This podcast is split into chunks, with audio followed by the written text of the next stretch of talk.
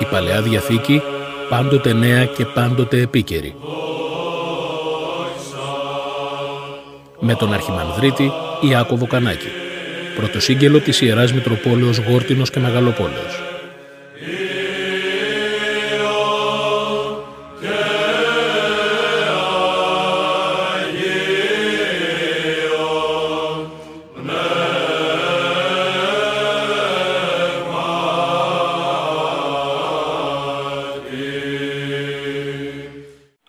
Αγαπητοί μου ακροατές χαίρετε. Καλή και ευλογημένη η Μεγάλη Τεσσαρακοστή που μας αξιώνει ο Θεός να εισέλθουμε μέσα σε διαφορετικές συνθήκες αλλά και πάλι ο Χριστός είναι μαζί μας και πάλι ο Χριστός παρατείνεται στους αιώνες και είναι πάντοτε εδώ για να δίνει το σώμα και το αίμα του. Θυμηθείτε αυτά τα σήμερον που ακούμε στις εορτές. Σήμερον γεννάτε, σήμερον κρεμάτε. Έτσι λοιπόν και φέτος ε, ξεκινάμε αυτόν τον, τον αγώνα ε, της Μεγάλης Εσσαρακοστής που θα μας οδηγήσει μέχρι το Πάσχα μέχρι εκείνο το βράδυ στη νύχτα της Αναστάσεως. Από την σημερινή εκπομπή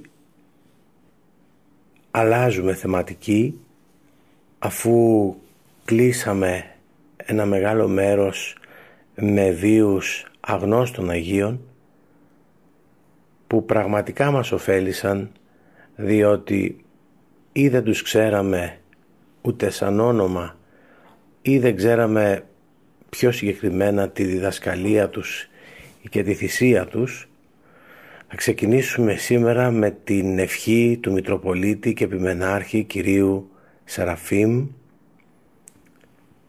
και, του, και των υπευθύνων του ραδιοφωνικού σταθμού μια καινούργια σειρά εκπομπών που θα αφορά στην Παλαιά Διαθήκη. Είναι σημαντικό και για μένα προσωπικά που θα είναι η αναφορά μας στην Παλαιά Διαθήκη. Είναι ένας τομέας στον οποίο ε, μας αρέσει να ασχολούμαστε και ερευνητικά αλλά και με την, ε, με την ευθύνη της κατήχησης των ανθρώπων είναι σίγουρα ένα κομμάτι ε, αυτό της βίβλου. Βίβλος είναι η Αγία Γραφή, η Παλαιά και η Καινή Διαθήκη μαζί. Είναι σημαντικό ότι θα κάνουμε αναφορά στο Ιερό Βιβλίο μας. Ο χριστιανισμός, η Ορθόδοξη πίστη μας έχει αυτό το Ιερό Βιβλίο. Είναι η γραπτή παράδοση και είναι πολύ σημαντικό ότι θα μπούμε και θα βλέπουμε πράγματα από αυτό, από αυτό το κείμενο από την Παλαιά Διαθήκη ε, που είναι το πρώτο μέρος της Θείας Αποκαλύψεως. Πιθανόν αυτή η θεματική ε, να μην είναι τόσο ευχάριστη, ε, εύκολη στα, στο νου ε, και στις καρδιές των ανθρώπων και στη σκέψη αλλά είναι πάρα πολύ σημαντικό να γίνει αυτό να κάνουμε αναφορά στην Παλαιά Διαθήκη γιατί όπως είπα είναι η πίστη μας. Εκεί, εκεί απαντάει ο Θεός σε εμάς εμείς προσευχόμαστε στο Θεό και ο Θεός πολλές φορές μας απαντάει μέσα από το ιερό αυτό κείμενο το οποίο θα πούμε και, και θα λέμε ότι είναι θεόπνευστο κείμενο. Είναι ένα κείμενο το οποίο μέσα από τα βιώματα και το χέρι των ιερών συγγραφέων ε, περιγράφει όλο το σχέδιο του Θεού πριν εμφανιστεί στον κόσμο πριν σαρκωθεί δηλαδή. Οπότε ήδη καταλαβαίνουμε ότι είναι ένα βιβλίο που έχει μεγάλη αξία και θα πρέπει να σκύψουμε πάνω σε αυτό Μπορεί λοιπόν να μην είναι τόσο ε, ευχάριστο στην ακοή ενώ εύκολο όπως πολλές φορές είναι ένας βίος Αγίου. Αλλά κάποια στιγμή θα πρέπει να βλέπουμε και την πίστη μας πιο ουσιαστικά ενώ να τη βλέπουμε σε κάποια πράγματα που ορισμένοι τα λένε λεπτομέρειες αλλά δεν είναι λεπτομέρειες διότι πρόκειται για ερμηνεία και διευκρίνηση πραγμάτων. Πολλές φορές βλέπεις ανθρώπους και χριστιανούς οι οποίοι αρέσκονται να διαβάζουν βίους Αγίων και δεν είναι ε, λίγο αυτό. Οι βίοι των Αγίων τι είναι; Είναι ένα εφαρμοσμένο Ευαγγέλιο αλλά πολλές φορές χρειάζεται να στερεώνουμε την πίστη μας, να, να τη γνωρίζουμε στην ουσία της. Να δούμε δηλαδή πώς αυτός ο Άγιος έφτασε στην αγιότητα. Ποιο είναι αυτό το πλαίσιο που, στο οποίο μέσα έζησε και έφτασε μέχρι του σημείου να ενωθεί με το Θεό. Αυτό είναι η αγιότητα. Η μελέτη της Αγίας Γραφής είναι μέσα σε αυτό το πλαίσιο. Η λατρευτική ζωή, η εξομολόγηση, η Θεία Κοινωνία, η μετοχή στα μυστήρια, ο καθημερινός πνευματικός αγώνας είναι, είναι όλο αυτό το πλαίσιο που οδηγεί τον άνθρωπο στη σωτηρία μέσα σε αυτό το πλαίσιο βρίσκεται οπωσδήποτε και η μελέτη. Η μελέτη πρώτα της βίβλου, όπως σας είπα, της Παλαιάς και της Καινής Διαθήκης. Η μελέτη ασφαλώς των πατέρων της Εκκλησίας. Έχουμε αυτό το σημαντικό ότι έχουμε κείμενα από τους Αγίους οι οποίοι έφτασαν, βρήκαν τον τρόπο και έφτασαν στην Αγιότητα και έγραψαν αυτό τον τρόπο. Οπότε είναι ευθύνη μας να πάμε να το δούμε και αυτό αλλά αυτό πώς το έκαναν; Πολλές φορές τις ομιλίες τους ερμηνεύουν την Παλαιά και την Καινή Διαθήκη. Θα δείτε στα πατερικά κείμενα οι πατέρες της Εκκλησίας δεν ξεκινούν ένα θέμα έτσι μόνο του να ξεκινήσουν να πούν ας πούμε για την αγάπη, για τη συγχωρητικότητα, για κάτι άλλο. Αλλά ξεκινούν με βάση την ερμηνεία κάποιου χωρίου και από εκεί μπορούν να πάνε και να ερμηνεύσουν και να επιμείνουν σε κάποιες επιμέρους έννοιες. Άρα λοιπόν η μελέτη της βίβλου δεν είναι κάτι το οποίο αν θέλω το κάνω και αν θέλω δεν το κάνω. Είναι η Ορθόδοξη πίστη είναι ένα όλον, είναι ένα περιβάλλον, είναι μία ατμόσφαιρα. Γι' αυτό για να μπορέσω ε, να φτάσω στο σκοπό μου πρέπει όλα αυτά να τα κάνω. Πολλές φορές βλέπεις ανθρώπους να είναι μέσα στην εκκλησία και να μην υπάρχει αυτή η πρόοδος πνευματική και να υπάρχει μια στασιμότητα. Αυτό θα πρέπει να απασχολήσει τον άνθρωπο και να πει γιατί δεν προοδεύω; Είμαι στο πλαίσιο, ζω σε αυτό το οξυγόνο, λαμβάνω αυτό το οξυγόνο που δίνει ε, η, η πνευματικότητά μου είναι υγιής. Και πώς είναι υγιής; Όπως αυτό που σας είπα. Δηλαδή και η προσευχή και η μετοχή στα μυστήρια αλλά και η μελέτη.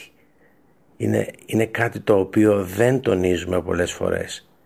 Και υπάρχουν άνθρωποι οι οποίοι έχουν φτάσει και 50 και 60 και 70 ετών και δεν έχουν διαβάσει μία φορά την Αγία Γραφή. Έστω και μία φορά την Αγία Γραφή γνωρίζω ε, μία μοναχή η οποία έχει βάλει σαν κανόνα χρόνια από τότε που έχετε μοναχή να διαβάζει κάθε χρόνο μία φορά την Αγία Γραφή. Τώρα θα είναι 30 χρόνια μοναχή, άρα το έχει διαβάσει όλο το κείμενο και Παλαιά και Καινή Διαθήκη 30 φορές όλη την Αγία Γραφή. Και μου έκανε εντύπωση και κάτι άλλο που διάβαζα τώρα τελευταία στα βιβλία της ε, μονής από τη Σουρωτή για τον Άγιο Παΐσιο ε, σε μία μοναχή είχε πει ο Άγιος Παΐσιος ότι αν διαβάζεις μία σελίδα δηλαδή ένα μέρος από την Καινή Διαθήκη κάθε μέρα θα αγιάσεις της είχε πει. Μπορεί αυτό βέβαια να ήταν για τη συγκεκριμένη ε, μοναχή και για κάποιο λόγο ο αγιασμένος γέροντας να το είχε πει πάντως υπάρχουν δεν θα τα αναφέρω τώρα πάρα πολλά χωρία και του Μεγάλου Θανασίου και άλλων πατέρων οι οποίοι μιλούν για το μεγάλο γεγονός της, για το μεγάλο ζήτημα της μελέτης της Αγίας Γραφής. Εμείς λοιπόν θα κάνουμε σήμερα αυτή την αρχή, θα πούμε κάποια εισαγωγικά για την Παλαιά Διαθήκη και θα πούμε πρώτα ότι υπάρχει και στις μέρες μας ε, ένα, μία τάση ανθρώπων οι οποίοι ε, συχνά πυκνά ή στο διαδίκτυο ή σε άλλη αρθογραφία ε, καταφέρονται εναντίον της Παλαιάς Διαθήκης. Πολλές φορές ε, γράφουν ότι είναι η ιστορία των Εβραίων οπότε για ποιον λόγο εγώ ο Έλληνας έστω και ο Ορθόδοξος Έλληνας να μελετήσω αυτό το κείμενο. Το βλέπουν ιστορικά. Ε, υπάρχουν πάρα πολλοί άνθρωποι λοιπόν που αμφισβητούν όχι, όχι ένα χωρίο. Εδώ λέμε ότι κάποιος είναι αιρετικός αν παρερμηνεύει ένα χωρίο. Ε, εδώ δεν μιλάμε για ένα χωρίο. Εδώ μιλάμε για όλο το πρώτο μέρος εστίας Αποκαλύψεως, δηλαδή για 49 βιβλία. 49 βιβλία έχει Παλαιά Διαθήκη, 27 έχει Καινή. Αυτά τα 49 βιβλία λέει ο εντός εισαγωγικών χριστιανός ότι δεν μου χρειάζονται. Μα πώς είναι δυνατόν αφού η ίδια η Εκκλησία έχει πάρει, ε, την, ε, έχει πάρει αρκετά χωρία μέσα από την Παλαιά Διαθήκη και τα έχει βάλει στη λατρεία της. Δείτε πόσα, πόσα σημεία από την Παλαιά Διαθήκη έχουμε στην, στη λατρεία. Όλοι αυτοί οι στίχοι που λέμε πέρα από το ψαλτήριο που το διαβάζουμε πολλές φορές στα μοναστήρια και ολόκληρο όλα τα στα καθίσματα, τα καθίσματα πάρα πολλά χωρία έχουμε ε, και πάρα πολλά τροπάρια και ύμνους οι οποία, τα οποία είναι εμπνευσμένα από διηγήσεις και πρόσωπα της Παλαιάς Διαθήκης. Πώς είναι δυνατόν εγώ να λέω ότι όλο αυτό, όλο αυτό το κείμενο δεν μου χρειάζεται, δεν, δεν χρειάζεται να, να το μελετώ; Αφού και οι Άγιοι το έκαναν, αφού και οι Άγιοι το μελέτησαν. Δεν πρέπει λοιπόν με τόση ευκολία να λέμε τέτοια πράγματα ή να ακούμε και να παρασυρώμαστε από τέτοιες φωνές. Η Παλαιά Διαθήκη δεν είναι ένα εγχειρίδιο ιστορίας. Δεν το διαβάζει κάποιος για να δει ε, την πορεία την ιστορική των πραγμάτων. Ασφαλώς έχει και ιστορικά στοιχεία και γεγονότα αλλά δεν είναι ένα βιβλίο ιστορίας. Είναι ένα βιβλίο στο οποίο μέσα υπάρχουν θείες αποκαλύψεις. Είναι ένα βιβλίο λοιπόν θεοφανιών. Είναι ένα βιβλίο που, υπάρχει, που υπάρχουν τα σημάδια τα οποία έχει αφήσει ο Θεός επάνω στη γη μέσα από πρόσωπα και γεγονότα. Είχα ακούσει ένα πάρα πολύ σημαντικό ε, ε, κάτι σημαντικό που είχε πει ο καθηγητής ο κύριος Ηλίας Οικονόμου ε, σε ομιλία του είχε πει ότι ο Θεός έβαλε τα σπέρματα με τη δημιουργία. Έβαλε τα σπέρματα μέσα στη γη ε, μέσα, στην, ε, μέσα στον πλανήτη μας. Και σε μας έχει δοθεί η δυνατότητα να, να τα ψάξουμε αυτά Ποια να ψάξουμε; Να ψάξουμε τα δικά του σημάδια. Γιατί πολλές φορές οι άνθρωποι και οι, ε, οι επιστήμονες ψάχνουν, ανακαλύπτουν κάτι όχι απομονώνοντάς το όμως από το Θεό.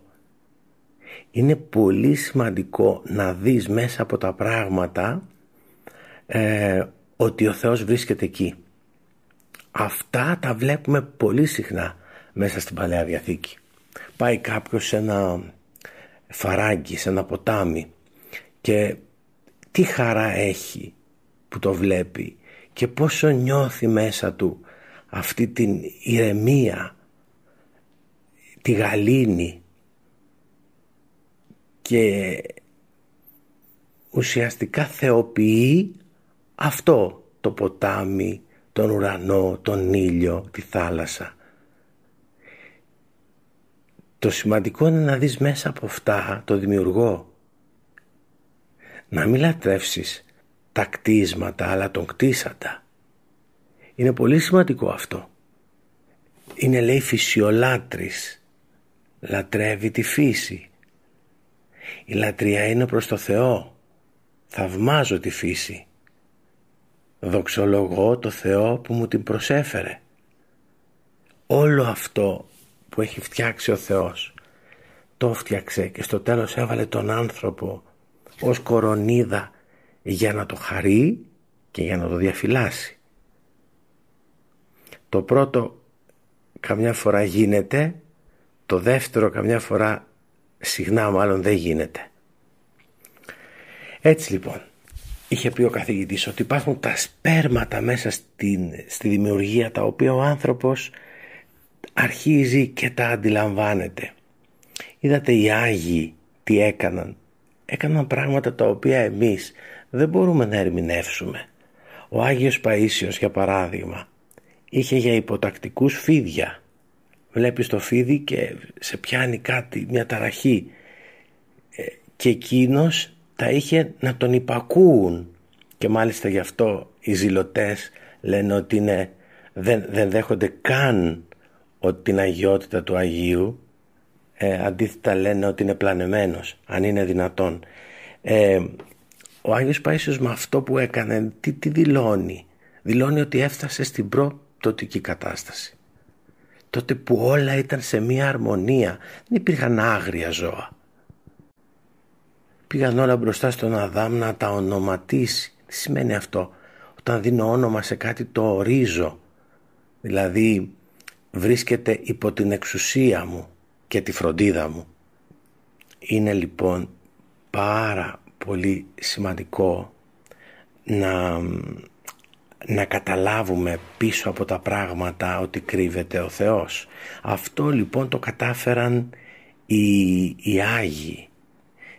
Ε, ο Άγιος Πορφύριος τι, τι δύναμη είχε και τι τι φωτισμό μεγάλο είχε και τι αγάπη είχε προς τη δημιουργία. Χάιδευε τα δέντρα γιατί έβλεπε την, ε, έβλεπε ότι αναπνέουν και αυτά, ότι ζουν με κάποιο τρόπο. Δεν έχουν βέβαια ως σκοπό όλα αυτά όπως και τα ζώα τη θέωση, αλλά είναι και αυτά μέσα στο, στο, στη δημιουργία και αυτά με το θρόισμα των φίλων υμνολογούσαν με ένα μοναδικό τρόπο την παρουσία του Θεού. Ευχαριστούσαν το δημιουργό το γρίλισμα που κάνουν τα ζώα το κελάιδισμα που κάνουν των πουλιών. Θυμάστε που έλεγε ο Άγιος Πορφύριος για αυτό το αιδονάκι το οποίο λέει πήγαινε στη ρεματιά και ε, ξελαριγκιαζότανε. Μα δεν το βλέπε κανείς.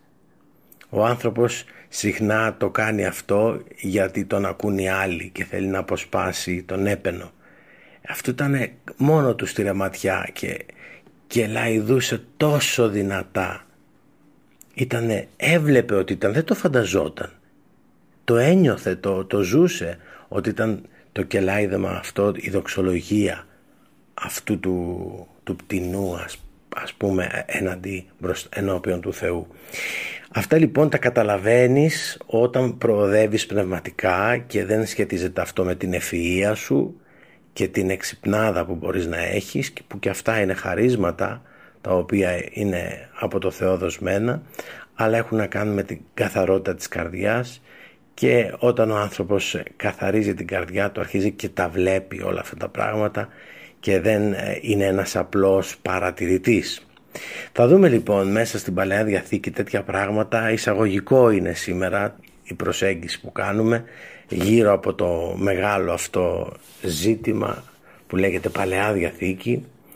Ε, να πούμε ότι και να επανέλθω ότι υπάρχουν πολλοί άνθρωποι και αυτοί που ονομάζονται νέο ειδωλολάτρες οι οποίοι ε, σφόδρα έτσι καταφέρονται εναντίον της Παλαιάς Διαθήκης πολλές φορές λένε ότι τι να διαβάσω από το βιβλίο που έχει ας πούμε και πράξεις βίας, ε, περιέχεται και αιμομιξία ε, και είναι αλήθεια ότι υπάρχουν τέτοια περιστατικά αλλά το ζήτημα είναι ότι μπαίνεις να ερμηνεύσεις ένα κείμενο ε, χωρίς προϋποθέσεις.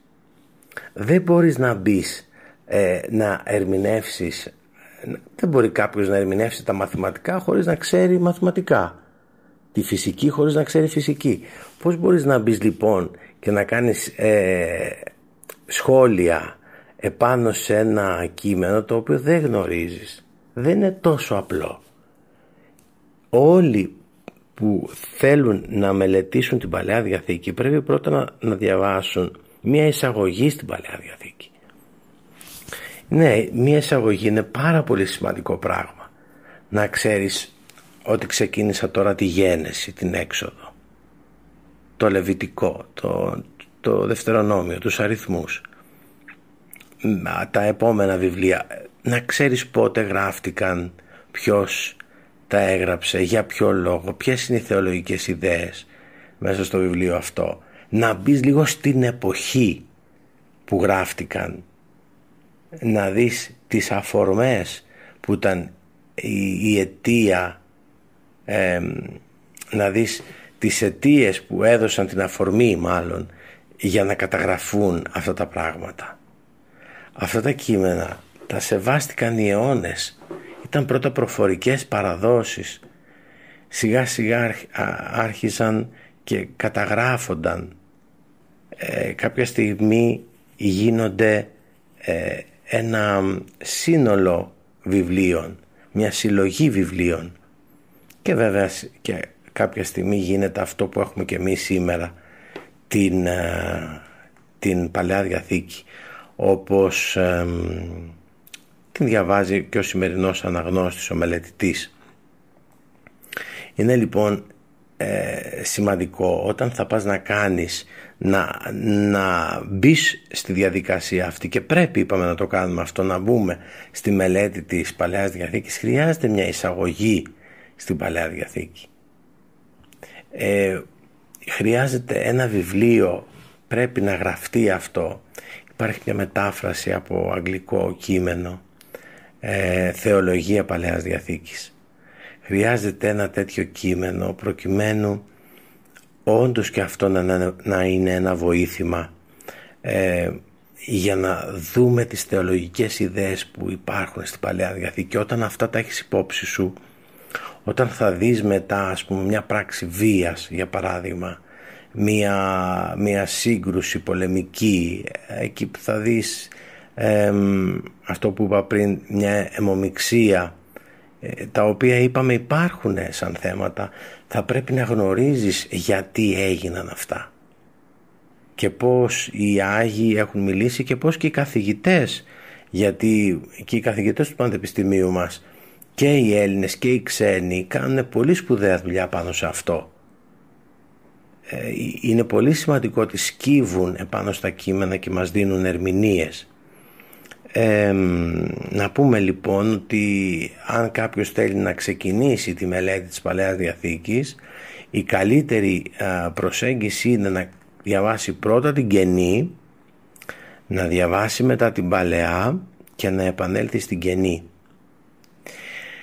Γιατί το λέω αυτό; Γιατί θα δει πολλές φορές τη σχέση μεταξύ των δύο διαθήκων με αυτόν τον τρόπο θα δει ότι και η Παλαιά και η Καινή Διαθήκη μιλούν για το ίδιο πράγμα. Θα δουν ότι και οι δύο μιλούν για το Χριστό. Η Παλαιά Διαθήκη μιλάει για τον άσαρκο Χριστό και η Καινή Διαθήκη για το σεσαρκωμένο.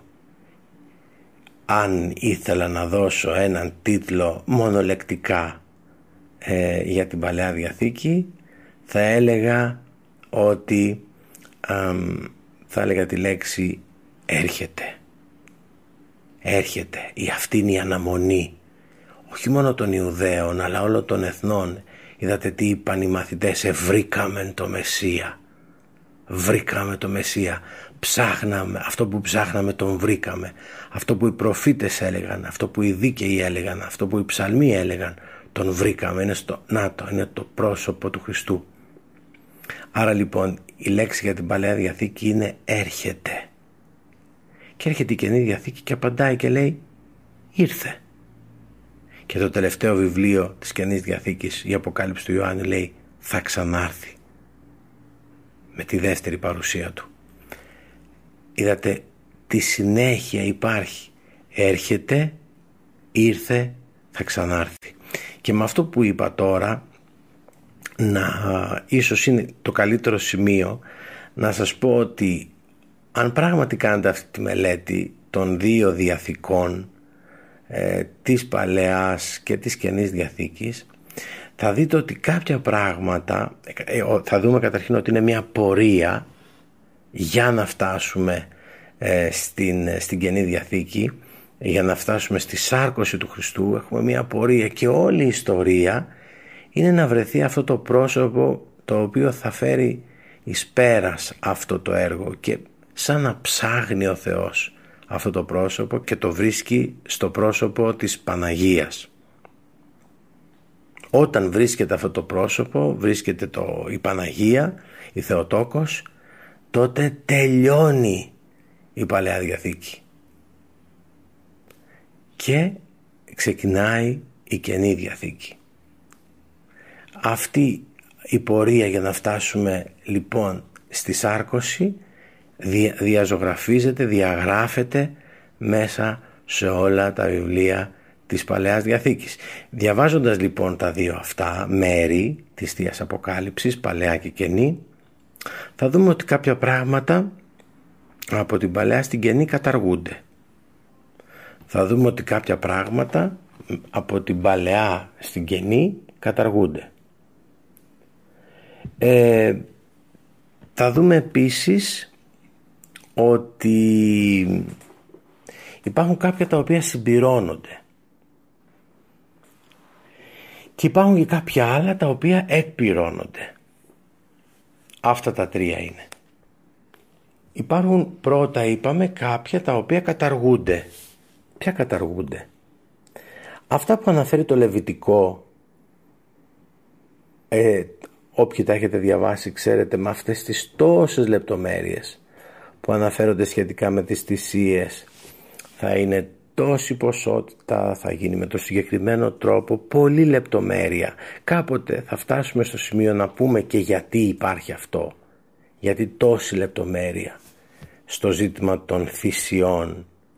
Αυτό καταργείται. Αυτές όλες οι θυσίες καταργούνται. Γιατί; ε, γιατί φτάνει μία θυσία του Χριστού. Δεν χρειάζεται κάτι άλλο τώρα. Η μία αυτή θυσία του Χριστού είναι ικανή και έλαβε επάνω της με τη θυσία έλαβε επάνω του ο Χριστός όλο το βάρος όλων των ανθρώπων όλων των γενεών. Δεν χρειάζεται τίποτα άλλο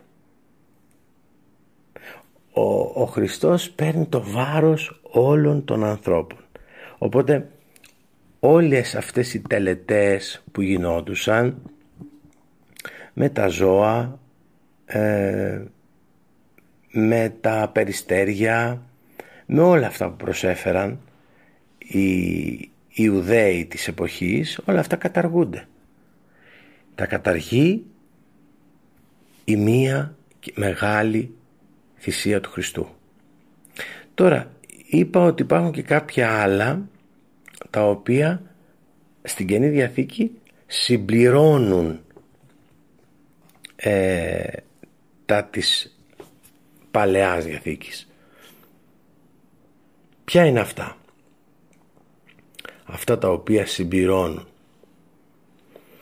Για παράδειγμα, ο νόμος έλεγε, ο νόμος του Μωυσή έλεγε οφθαλμός αντιοφθαλμού. Το δίκαιο είναι ότι όταν σου βγάλει κάποιος το μάτι και εσύ, ο νόμος δηλαδή, να βγάλει το δικό του. Αυτός ήταν ο νόμος εποχής. Αυτό υπήρχε τότε ως νόμος διότι ο άνθρωπος μετά την πτώση του φανταστείτε του έχει πέσει κάτω και σιγά σιγά και προοδευτικά του δίνεται ο νόμος για να ξανασηκωθεί όρθιος. Ο Θεός τον έχει πλάσει όρθιο, τον έπλασε όρθιο, αυτός με την πτώση του στο προπατορικό αμάρτημα πέφτει κάτω και τώρα χρειάζεται πάλι η μέρημνα του Θεού σιγά σιγά να τον ανασηκώσει. Και αυτό ε, το κάνει ο Θεός και δεν δίνει απευθείας το υψηλό, τον υψηλό στόχο δίνει ένα προοδευτικά είπαμε τον τρόπο για να ξανασηκωθεί και να βρει το βηματισμό του ο άνθρωπος. Οπότε είπε οφθαλμός αντί οφθαλμού. Για την εποχή εκείνη ήταν προοδευτικός ο νόμος αυτός. Όμως αν σκεφτούμε την Καινή Διαθήκη που λέει αν σε ραπίσουν από τη μία θα στρέψεις και την άλλη που, που πλέον γίνεται ε, ένα τεράστιο γεγονός αυτό που διαμορφώνει έναν άνθρωπο πολύ διαφορετικά που, που η Ορθόδοξη πίστη, ο χριστιανισμός είναι, ε, διαχωρίζεται σε σχέση με οτιδήποτε άλλο πίστευαν οι άνθρωποι. Όταν λέει για παράδειγμα ο Χριστός αγάπησε στους εχθρούς και αυτό το εφαρμόζει ήδη επάνω από το σταυρό ε, καταλαβαίνουμε ότι έχουμε μία συμπλήρωση στον νόμο. Δεν καταργείται ο δεκάλογος. Ασφαλώς θα πρέπει να εφαρμόζεται, αλλά έρχεται και γίνεται, ε, δίνεται διδασκαλία υψηλότερη.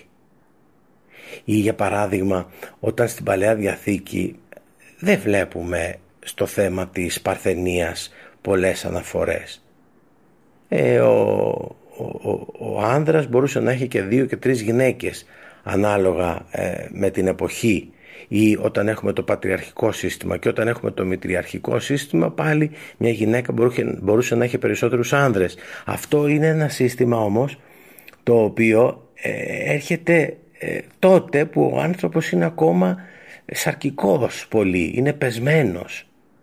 Αυτό όμως προοδευτικά ανεβαίνει και φτάνουμε, κοιτάξτε, φτάνουμε στην, στην, ε, στο πρόσωπο της Παναγίας ως Παρθένου Μαρίας. Και βέβαια υπήρχαν και τέτοιες περιπτώσεις στην ε, Παλαιά Διαθήκη αλλά το συνηθισμένο δεν ήταν αυτό. Το συνηθισμένο στην Παλαιά Διαθήκη είναι ο γάμος και μάλιστα ε, και η πολυτεκνία διότι πίστευαν ε, οι γυναίκες έκαναν πολλά παιδιά γιατί πίστευαν ότι και ήλπιζαν ότι μήπως κάποιο παιδί από τα δικά μας είναι ε, στην γενιά, ε, στο γένος του Μεσσία που θα γεννηθεί. Γι' αυτό και ήταν όνειδος η ατεκνία, η στηρότητα. Ήταν όνειδος διότι απέκλειες την ε, πιθανότητα να είσαι εσύ στο γένος αυτό στην, ε, στην οικογένεια ε, που θα βγει από, το, από την οποία θα προέλθει ο Μεσσίας. Άρα λοιπόν εδώ έχουμε μια προοδευτικότητα. Ανεβαίνει ο πύχης, ανεβαίνει πιο ψηλά. Δηλαδή ε, από εκεί που είπα οφθαλμός αντιοφθαλμού που για την εποχή εκείνη ήταν ένας υψηλός στόχος τώρα τι έχουμε; Τώρα φτάνουμε ακόμα και στο όταν σε ραπίσουν από τη μία να στρέψεις και την άλλη. Αυτό είναι στο σημείο που είπα ως προς την συμπλήρωση ε, των, των όσων έλεγε η Παλαιά Διαθήκη από την Καινή. Και υπάρχει και το τρίτο σημείο που λέγεται το εκπληρούμενο που λέμε ποιο είναι αυτό ε, αυτά που έλεγε η Παλαιά Διαθήκη εκπληρώνονται στην κενή. Διαβάζοντας, απαντώ σε κάποιον ο οποίος λέει γιατί να διαβάσω την Παλαιά Διαθήκη; Δεν υπάρχει λόγος. Μα αν δεν τη διαβάσει την Παλαιά Διαθήκη θα δεις ότι υπάρχει κενό. Τι κενό υπάρχει; Διαβάζεις την Καινή Διαθήκη. Τούτο δε όλο γέγονε είναι να πληρωθεί ο λόγος του προφήτου ο οποίος είπε αυτό. Ποιος είναι αυτός ο προφήτης και πότε το είπε; Δηλαδή ήδη φαίνεται από την, ε, ήδη φαίνεται από την, από την Καινή Διαθήκη ότι κάτι υπάρχει το οποίο ε, δεν αναφέρεται στην Καινή Διαθήκη. Αυτό το κάτι αναφέρεται στην Παλαιά Διαθήκη και πατάει πολλές φορές επάνω και ο ίδιος ο Χριστός σε λόγους των προφητών. Θα σας πω τώρα σε λίγο σχετικά με αυτό. Θα δείτε πόσο σημαντικό είναι το ότι ο Χριστός κάνει χρήση της Παλαιάς Διαθήκης και καταλαβαίνουμε στο πόσο ε, πόσο η μία διαθήκη συνδέεται με την άλλη. Είναι πολύ γνωστό το χωρίο του Ιερού Χρυσοστόμου ότι δορυφορούν η Παλαιά και η Καινή το ίδιο πρόσωπο. Στη μέση είναι ο Χριστός και γύρω από αυτόν δορυφορεί και η Παλαιά και η Καινή Διαθήκη. Άρα λοιπόν το τρίτο έχει να κάνει με την εκπλήρωση αυτά που έλεγε η Παλαιά Διαθήκη εκπληρώνονται στο πρόσωπο του Χριστού, στο πρόσωπο του Μεσσία.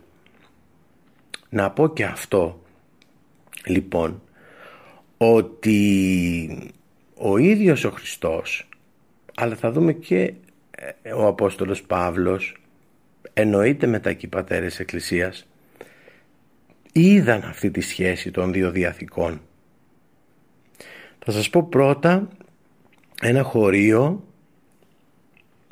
από το Καταλουκάν Ευαγγέλιο.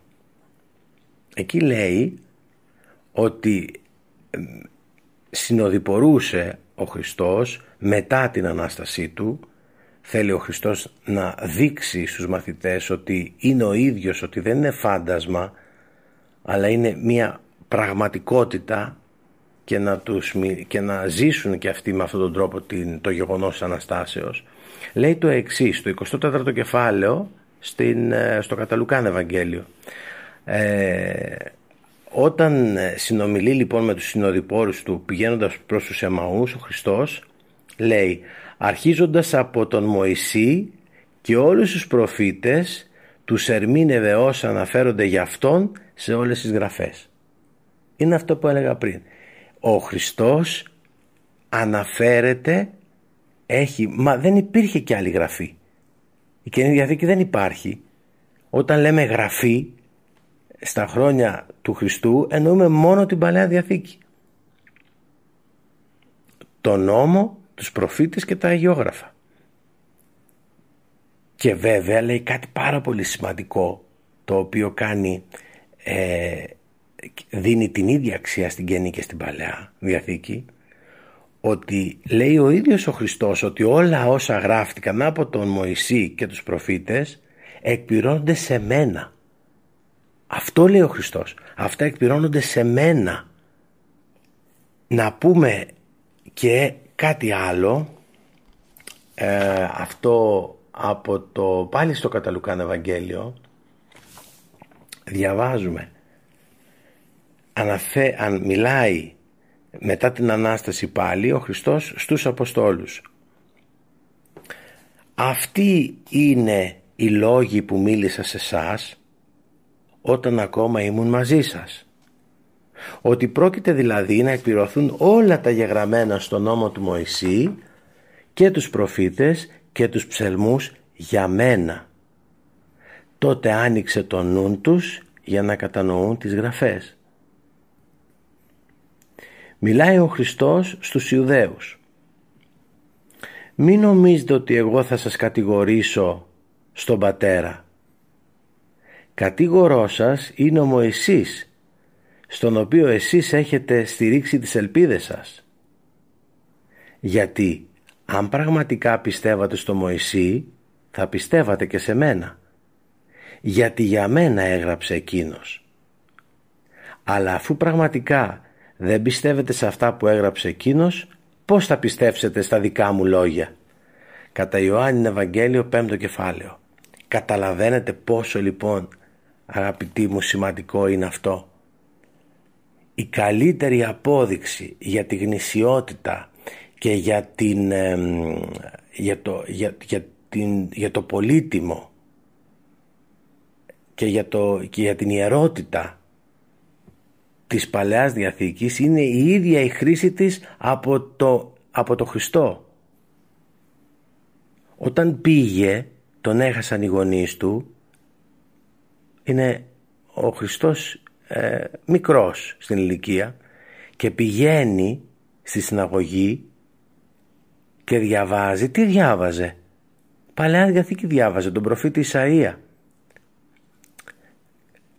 Με αυτό, με όλα αυτά και με άλλα που θα λέμε θέλουμε να πούμε την αλήθεια ότι και η Παλαιά και η Καινή Διαθήκη μιλούν για το ίδιο πρόσωπο.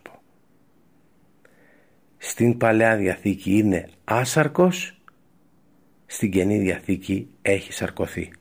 Αυτή είναι η μόνη διαφοροποίηση.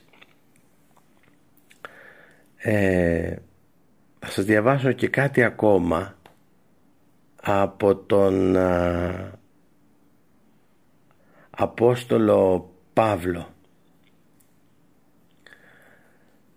Επειδή δια του Ιησού Χριστού κατανοεί την Παλαιά Διαθήκη, γι' αυτό και ο Απόστολος Παύλος βεβαιώνεις σε εκείνους που δεν πιστεύουν ότι ο Ιησούς είναι ο Μεσσίας, ότι όταν διαβάζουν την Παλαιά Διαθήκη ένα κάλυμα την σκεπάζει και δεν μπορεί αυτοί να δουν την αλήθεια. Λέγει δε ότι το κάλυμα αυτό καταργείται δια του Ιησού Χριστού. Να το πούμε α, πώς το λέει στην δεύτερη προς Κορινθίους επιστολή. Ναι, έως σήμερα όταν διαβάζεται ο Μωυσής υπάρχει κάλυμα στην ψυχή τους. Όταν όμως ο άπιστος Ιουδαίος επιστρέφει προς τον Κύριο, τότε αφαιρείται το κάλυμα. Να πούμε ότι οι Ιουδαίοι ακόμα και σήμερα δεν πιστεύουν ότι ο Χριστός ήρθε. Η λέξη Κύριος εδώ σημαίνει το πνεύμα και όπου υπάρχει το πνεύμα του Κυρίου εκεί υπάρχει και ελευθερία. Όλοι εμείς λοιπόν με ακάλυπτο πρόσωπο δεχόμεθα ως καθρέπτες τη λάμψη του Κυρίου και μεταμορφωνόμαστε σε ομοιότητα με Αυτόν από λαμπρότητα σε λαμπρότητα. Αυτό προέρχεται από τον Κύριο, ο οποίος είναι το Πνεύμα. Θέλοντας να κάνουμε μια ορθόδοξη θεολογία, δεν μπορούμε παρά να βλέπουμε χριστολογικά το το πρώτο αυτό μέρος της αποκαλύψεως του Θεού το γραπτό μέρος που είναι η Παλαιά Διαθήκη. Δεν κάνω διαφορετική προσέγγιση διότι θα βγάλω λανθασμένα συμπεράσματα. Η Παλαιά Διαθήκη μας λέει πάρα πολλά στοιχεία. Έχει πάρα πολλά στοιχεία που ε, δίδονται και διδακτορικά, διδακτορικές διατριβές σχετικά με ζητήματα που υπάρχουν μέσα σε αυτήν που δεν σχετίζονται με τη θεολογία. Κάποιος ας πούμε ε, μπορεί να γράψει ε, η νόση ε, στην Παλαιά Διαθήκη.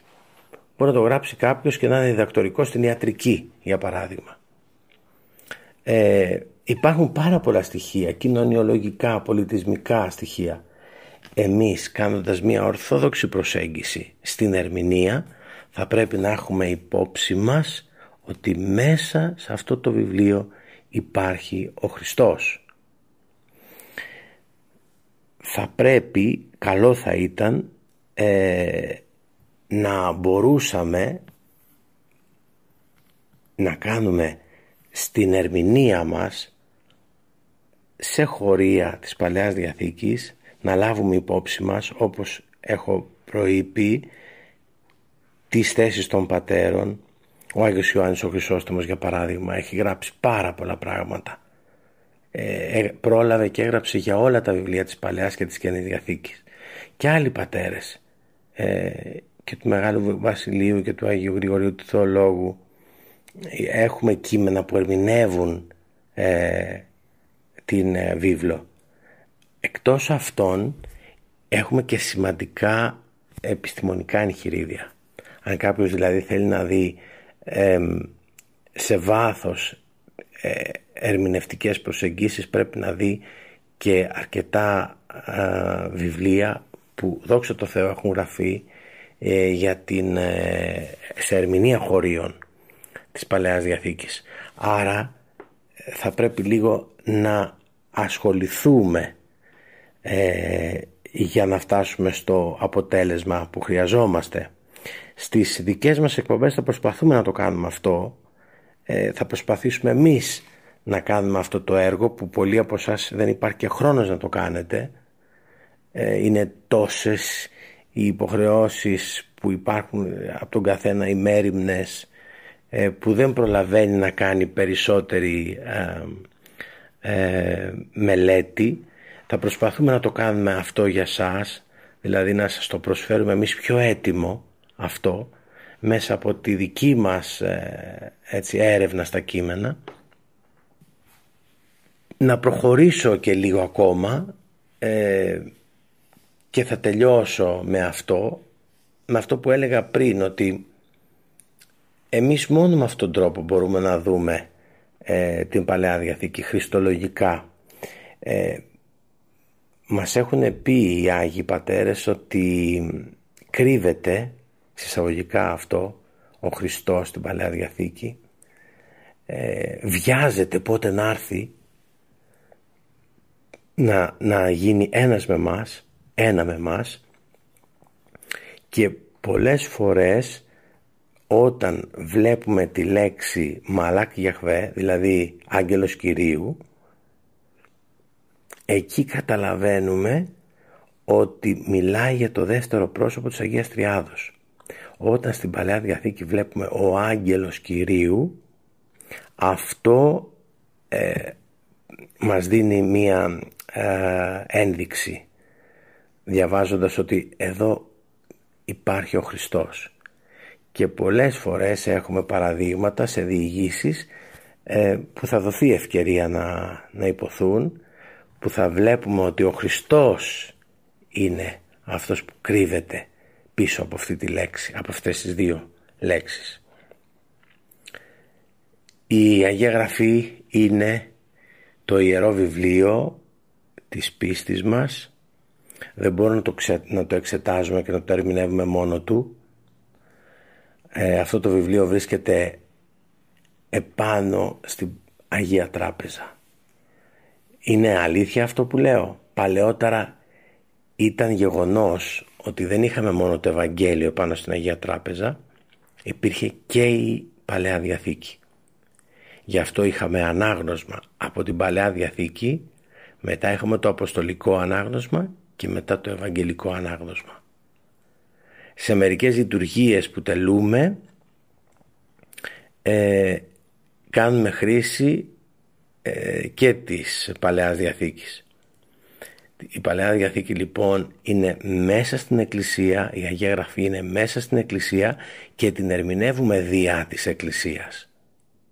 Δεν μπορούμε να κάνουμε ε, απομονωμένα ε, την ερμηνεία της μετέχουμε στα μυστήρια της Εκκλησίας, ζούμε την πνευματική ζωή, διαβάζουμε και τους πατέρες της Εκκλησίας και τότε μπορούμε να πούμε ότι αυτό που διαβάζουμε είναι ε, η σωστή ερμηνεία. Βλέπουμε ότι σε άλλα δόγματα ε, απομονώνουν την Αγία Γραφή και λένε ε, μόνο αυτό, ε, μόνο αυτό πιστεύουμε. Μα η Αγία Γραφή από μόνη της είναι είπαμε η γραπτή παράδοση. Υπάρχει ένας ευρύτερο, ένα ευρύτερο περιβάλλον που λέγεται ιερή παράδοση που έχει τις αποφάσεις των οικουμενικών συνόδων, των τοπικών συνόδων, των πατέρων της Εκκλησίας. Η, η Καινή και η Παλαιά Διαθήκη ανήκουν σε αυτή την ιερή παράδοση. Η ιερή παράδοση είναι ο ευρύτερος λοιπόν ε, το ευρύτερο περιβάλλον. Μέσα εκεί υπάρχει και η γραπτή παράδοση. Έτσι λοιπόν ε, ερμηνεύουμε μέσα ε, ερμηνεύουμε διά της Εκκλησίας την Αγία Γραφή και την Παλαιά Διαθήκη.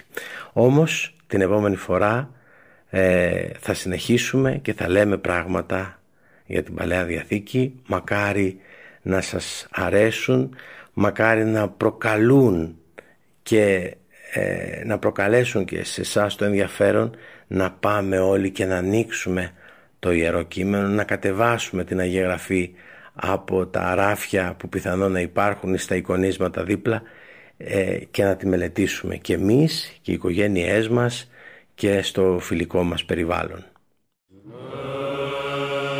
Η Παλαιά Διαθήκη πάντοτε νέα και πάντοτε επίκαιρη.